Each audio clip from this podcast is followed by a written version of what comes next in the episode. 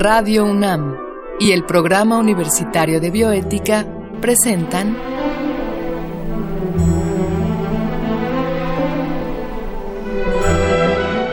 El Árbol de las Ideas. Bioética, Ciencia y Filosofía para la Vida. Con Paulina Rivero Weber.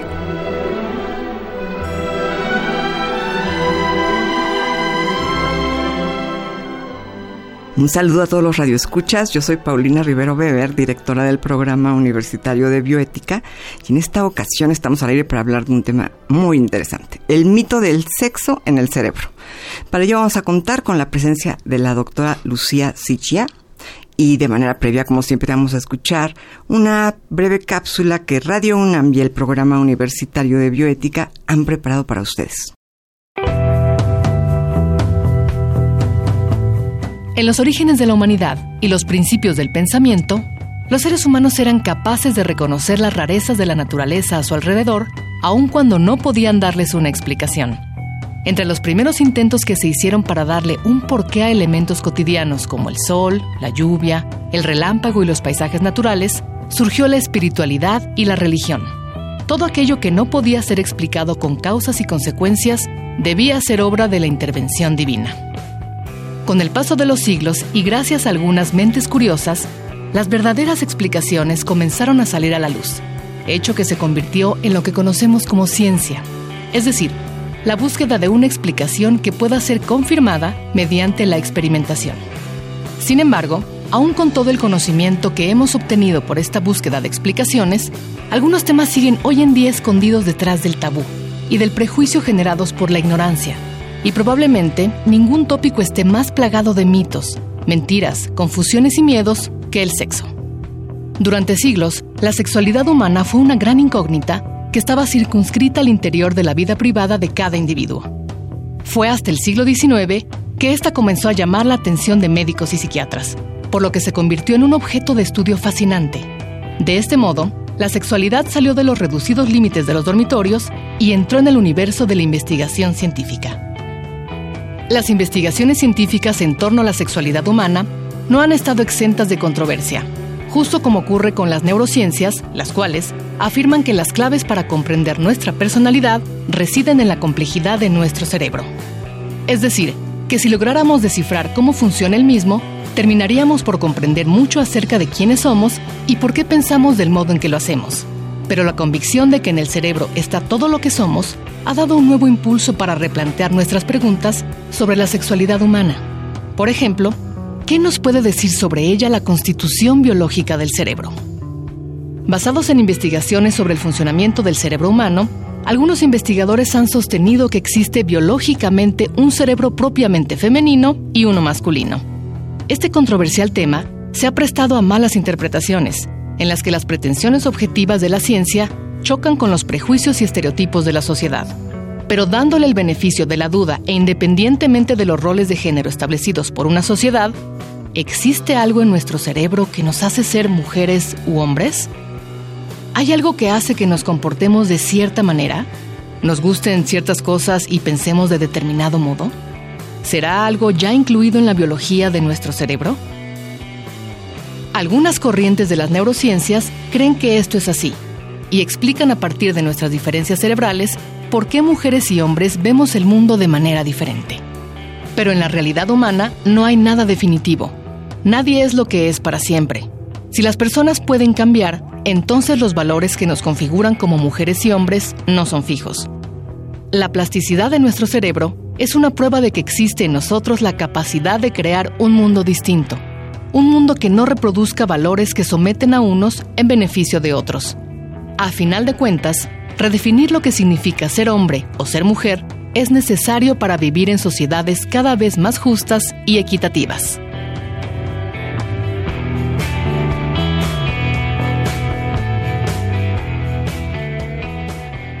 Pues les decía yo que estamos acá con la doctora Lucía Sichia. Ella realmente tiene su doctorado en estudios de género por la Universidad de Buenos Aires, Argentina, y ella es licenciada en biotecnología por la Universidad Nacional de Quilmes.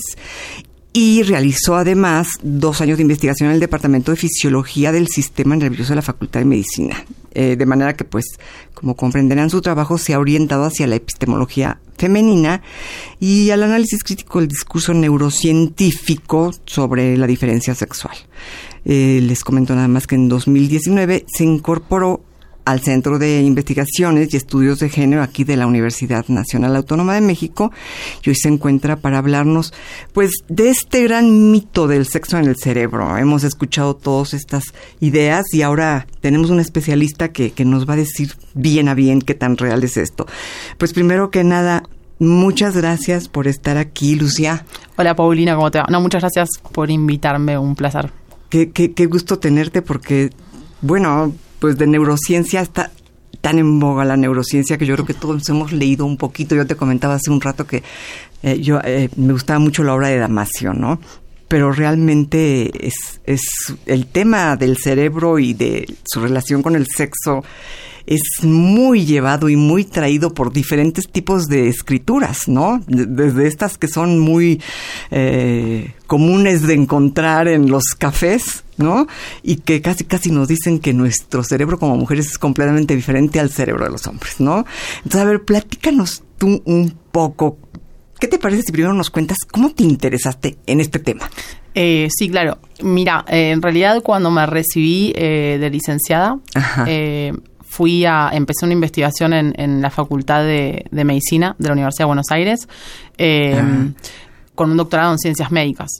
Y lo que hacía era estudiar lo que se llama ciencia básica, ¿no? Estudiar el uh -huh. rol que tiene un receptor del cerebro que no se sabe para qué sirve. Uh -huh. Entonces, usaba para eso ratones transgénicos, ¿Qué quiere decir transgénicos? Que están modificados genéticamente. Uh -huh. En este caso, esos ratones no expresaban ese receptor, no lo tenían, y los comparaba con ratones que se les dice wild type, salvajes, es decir, que no están modificados. Uh -huh. Entonces, comparar la conducta para ciertas actividades y poder tener hipótesis en relación en, con qué hace ese receptor, ¿no? Entonces okay. era la idea que ese receptor estaba asociado a lo que llamamos flexibilidad cognitiva.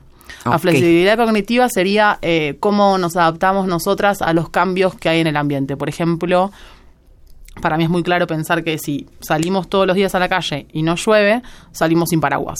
Pero cuando vemos que llueve, agarramos el paraguas, nos uh -huh. adaptamos a ese cambio. Uh -huh. Entonces, cuando hay problemas en flexibilidad cognitiva, yo sigo teniendo la misma conducta repetitiva, aunque cambie el ambiente.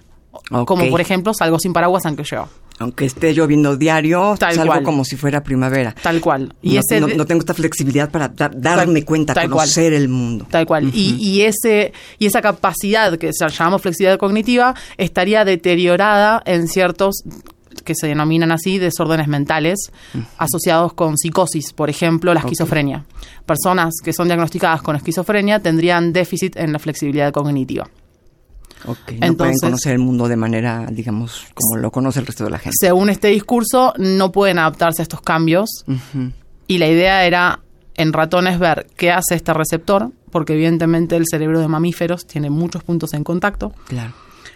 Y el objetivo para mí final es obviamente apuntar a ese receptor como si fuera la causa de una complejidad que sería lo que llamamos esquizofrenia y en esa causa va a estar la industria farmacéutica dándonos un psicofármaco para decirnos que a partir de eso nos vamos a sentir mejor. Uh -huh. Y esas fueron las diferencias que tuve con la investigación sobre todo eh, eh, política, una diferencia política, y por lo cual también después me orienté a, a, la epistemología feminista, como vos bien dijiste. Ok, entonces dejaste este tema de lado, eh, digamos, lo dejaste de lado por diferentes tipos de razones políticas y te dedicaste ya a, a, la, a, la, cuestión femenina. Sí. Esto es, me imagino que con base en lo que nos platicaste, te dedicaste a ver la flexibilidad cognitiva, o sea, cómo las mujeres conocemos el mundo, cómo nos adaptamos al mundo? Bueno, está buena la pregunta. En realidad fueron, hay, hay, está bueno que mencione dos diferencias políticas fundamentales. Una es esta idea de el cerebro como agente causal para explicar nuestra conducta. Y la otra, que además, o sea, que implica la primera, es que de acuerdo al discurso neurocientífico dominante, al cual yo de alguna manera legitimaba con mi investigación, en, hay dos cerebros, de acuerdo a este discurso, ¿no? De varones y de mujeres. Y lo paradójico era que según este discurso, cuando me puse a leer los papers, parecía que el cerebro de varones era el que estaba optimizado para hacer ciencia Y el cerebro de mujeres mm, reproducía toda esta cuestión del género femenino, entre comillas, que llamamos sensibilidad de emoción. O sea que para yo hacer lo que llamamos buena ciencia, tenía que dar crédito de un cerebro masculino o hacer ciencia con un cerebro de sensibilidad que me iba a hacer mala científica. Entonces, evidentemente, era muy contradictorio continuar ahí. Claro, claro. Sí. sí, porque de alguna manera es, es legitimar desde la ciencia, ¿no? Este, un discurso eh, de una cierta inferioridad. Total, total, porque no olvidemos que la las categorías razón-emoción están jerarquizadas, además de asociadas a determinado género, la razón la asociamos a lo masculino y, y, la emocionalidad a lo femenino, pero estas asociaciones están jerarquizadas porque en esta cultura que se valora más la razón. Total, es una reducción de nuestras potencialidades. Pero lo que es interesante que vos decías es esta idea de la razón en el varón encarnada, ¿no?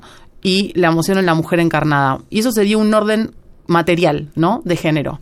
Pero también tenemos un orden simbólico y que quiere decir que no importa quiénes encarnen, sino qué valores reproducimos. Entonces ahí nos vamos a los espacios, como por ejemplo la producción de conocimiento.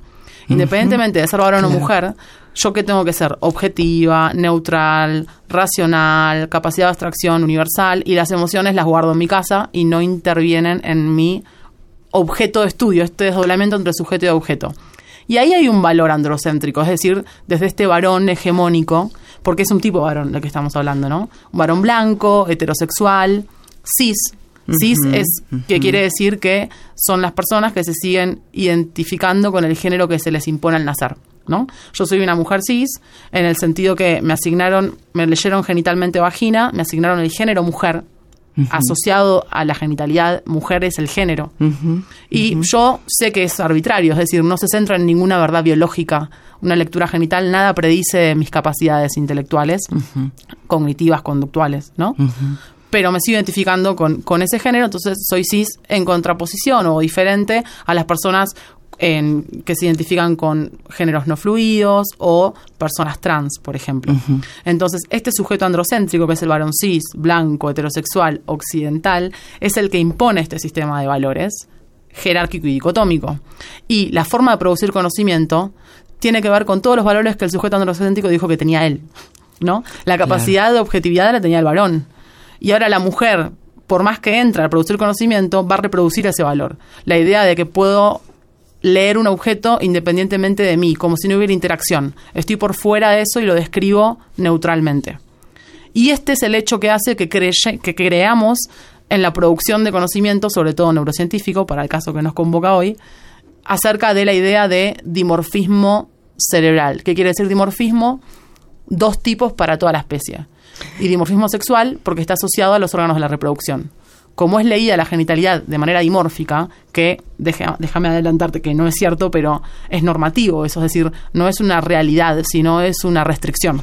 Entonces, a ver, nos estarías diciendo que nosotras las mujeres, al hacer ciencia o filosofía, de alguna manera reproducimos el mismo patrón, la misma forma de conocimiento que el hombre ha eh, dignificado, digamos. Entonces tratamos de ser muy racionales, de decir que aquí no entran las emociones, ¿no? Mientras que la ciencia lo que nos está demostrando, la neurociencia hoy en día, es que eso no existe, que la razón y las emociones eh, en el proceso de conocimiento necesariamente van juntas. Bueno, es total, eso es interesante porque de hecho así dividimos las disciplinas científicas. Lo que vos decís también está ligado a qué tipo de ciencia hacemos, lo que llamamos las ciencias duras, entre comillas, y blandas. ¿A qué, se refiere? Dura es porque empíricamente son legítimas, ¿no? Universal, porque la universalidad era de criterio de legitimidad. Y sin embargo son valores los que reproducimos cuando hacemos ese tipo de ciencias para no cuestionar la veracidad. Entonces vemos una neuroimagen, por ejemplo, o vemos un gráfico estadístico y pensamos que ahí hay datos objetivos y reales, en contraposición con disciplinas como la antropología, que a través de la etnografía, metodológicamente, implica entrevista con otras personas, y creemos menos porque ahí hay como una subjetividad, hablamos con otra persona y no le creemos, pero pareciera que la biología es un dato objetivo que a mí me ve en el cerebro y que no está impregnado de mi práctica social, como si fuera inmune a todo lo que me pasa al entorno, como si mi cuerpo no aprendiera. Claro, como si las ciencias duras no implicaran una interpretación. Tal cual, ¿no? tal cual. Y lo que es interesante es que no solamente la función, sino también en términos de actividad cerebral, ¿no? De arquitectura cerebral, se modifica porque el cerebro es el órgano más plástico que tenemos. Aprende. Entonces, eso es un sesgo que en realidad lo que intenta es reproducir ciertos ciertas relaciones de género, ¿no? Cuando nos dices que el cerebro es plástico, eh, nos estás diciendo que nuestro cerebro cambia, ¿no? Que, a lo largo del aprendizaje cambia. Total. ¿no? Em, ¿Podemos cambiar nuestro cerebro? Mira, el ejemplo más concreto es que se observó bueno, en varios oficios y profesiones, pero por ejemplo, a mí me gusta este ejemplo, que las personas que tocan el piano tienen más desarrollada la corteza motora asociada a la digitación que las personas que no tocan el piano. Es decir, tienen un mayor volumen en esa área del cerebro, independientemente del género, de la etnia, de la edad, de la clase social. Entonces, hay una actividad, hay una práctica, hay un ejercicio y hay un aprendizaje. Claro. Y ahora sí, te propongo que pensemos el género como un ejercicio, como una práctica que repetimos todos los días. El género entendiéndolo como conductas sociales que nos enseñan de alguna manera apropiadas para la genitalidad que nos leyeron al nacer, ¿no? Me leyeron vagina, dijeron mujer. Y eso tiene un conjunto de predicciones. Me va a gustar jugar con las muñecas, voy a querer ser mamá, me van a gustar los varones, voy a ser cis, es decir, me voy a continuar identificando con ese género, ¿no? Claro, y hay mucho esta creencia, ¿no? Incluso las, las mamás muchas veces dicen, cómo desde chiquito a él le gustan los coches y a ella las muñecas, ¿no? Esto es como si realmente por el solo hecho de haber nacido, eh, eh, no nos damos cuenta ya de de todo lo que implica este aprendizaje. Pero total. Bueno, el discurso científico dominante, neurocientífico, sostiene que en el estadio prenatal ocurre una diferenciación cerebral de acuerdo a este criterio de cromosomas sexuales, ¿no? Entonces, genitalidad, y que hacen dos cerebros que contienen estas prácticas. Entonces, yo nací, según este discurso, cis, heterosexual y con ansias de ser madre. ¿No? Ese es el, eso es, la mayor crítica que, hacemos, no solo yo, sino hay una red de investigadoras, eh, un conjunto de investigadoras eh, que, eh, interdisciplinar que hace esta crítica de hasta la elección de juguete pensar que está determinada por los niveles de testosterona en el estadio prenatal. Ese es el discurso dominante. Prenatal. durante la diferenciación cerebral. Habría neurocientíficos que considerarían que antes de nacer ya está en nosotros eh, elegir una muñeca o salir y ser un cazador y este, etcétera. Y, sí, y se justifica por los roles que nuestros ancestros tuvieron en la reproducción, ¿no? Esta idea de la, necesidad del macho de aprender en, o habilidades de caza o la construcción de herramientas y la, la, naturaleza de la hembra de garantizar la trascendencia de la especie, la reproducción, entonces orientarse a las actividades de cuidado.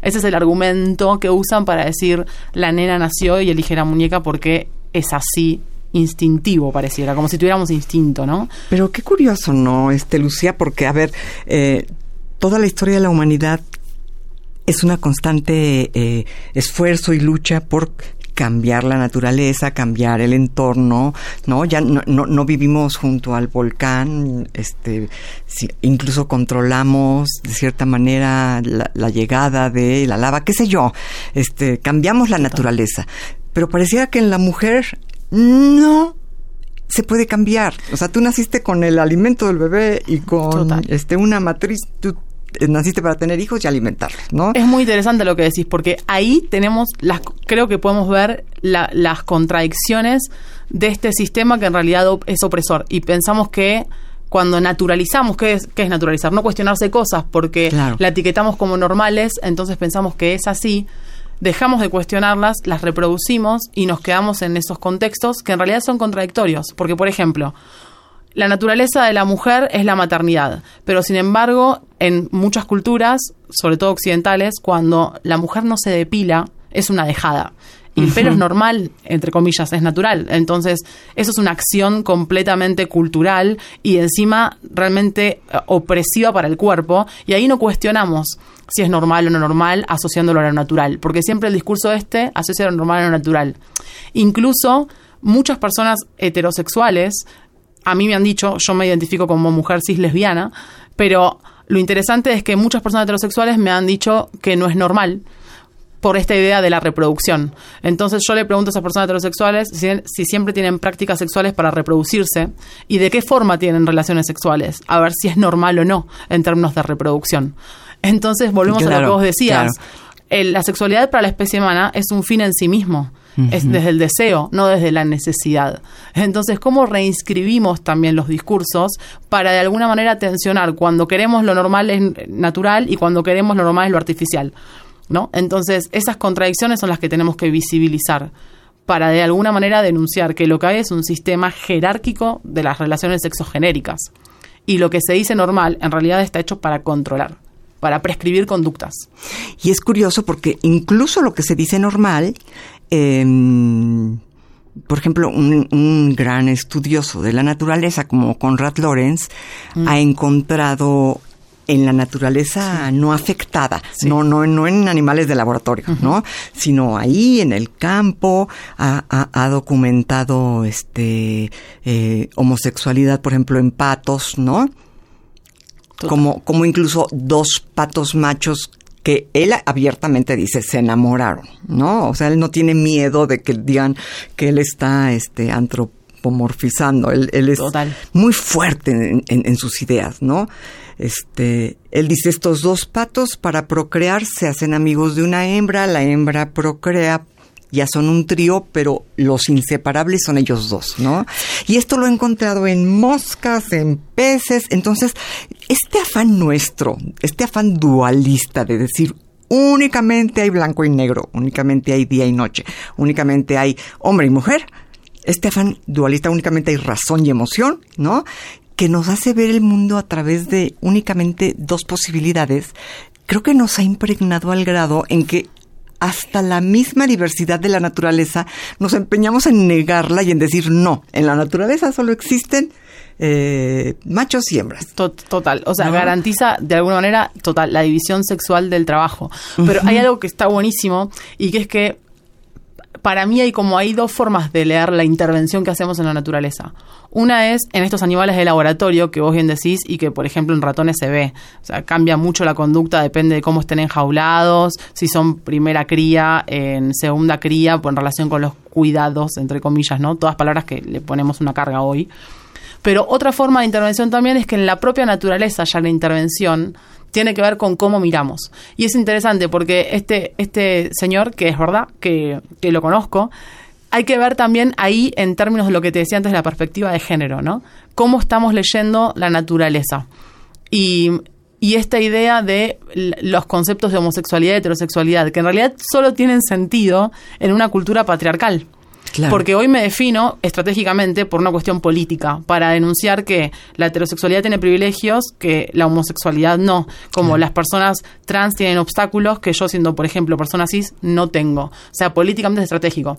Pero en términos ideales, la idea es estallar estas categorías, porque en sí misma nos tienen en un marco donde constriñen nuestras potencialidades. Entonces, la forma de interpretar incluso la naturaleza, por ejemplo, se vio en la primatología cuando fueron muchas mujeres a estudiar distintas especies, pero esas mujeres también estaban generizadas y lo que veían era el cuidado en contraposición a los varones que lo que veían era la, violencia y la casa. Pero seguimos reproduciendo este dualismo, ¿no? como si ser la mujer sería un esencialismo del útero me determina a mí cómo ver el mundo. Por ahí sí, pero en términos solamente sociales sociales y en términos generizados, no sexuales, en términos de sexo, digo, ¿no? No en términos biológicos.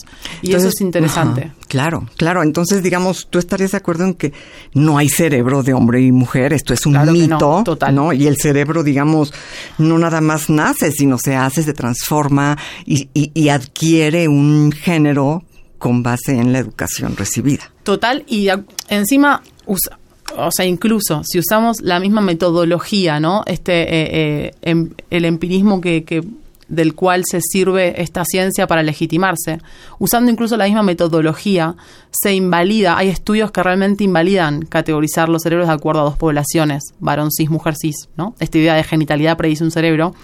Y esto es porque incluso en la genitalidad hay diversidad pero el cerebro es donde más se expresa porque es el más plástico órgano que tenemos. Es decir, el que más incorpora experiencia, el menos predeterminado. El que más cambia, Tal cual. Entonces no hay solamente cromosomas sexuales y hormonas que lo afectan. Hay otros cromosomas, otro conjunto de hormonas, la alimentación, las prácticas, la experiencia social que está indefectiblemente generizada, el ejercicio. Entonces está muy permeable, incluso desde el estadio prenatal. Y, y eso sería tanto, tan fuerte, que se invalida decir que hay dos cerebros. Y no porque hay primero dos cerebros y sobre eso se construye la variabilidad. No. Hay una coproducción que es diversa, es polimorfa no dimórfica. No hay dos formas. Entonces hay cerebros que en realidad no se van a, corresponder con lo que llamamos pene o vagina, ¿no?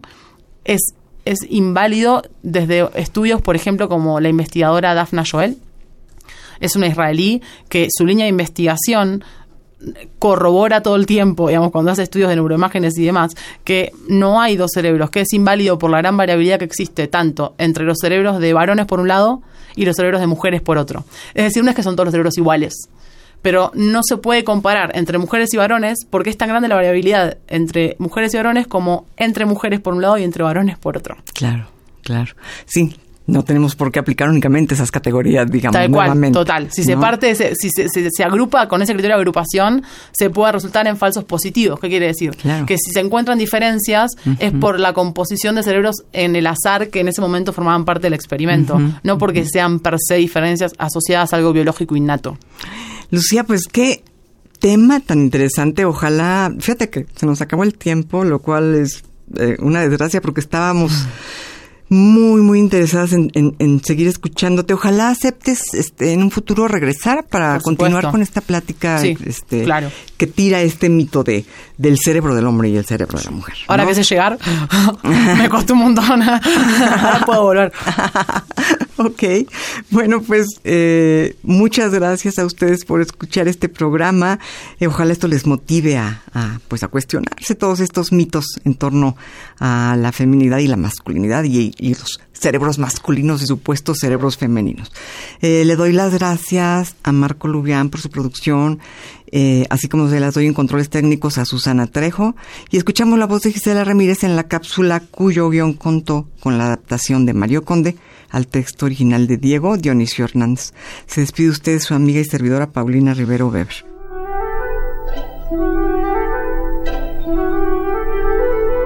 Radio UNAM y el Programa Universitario de Bioética presentaron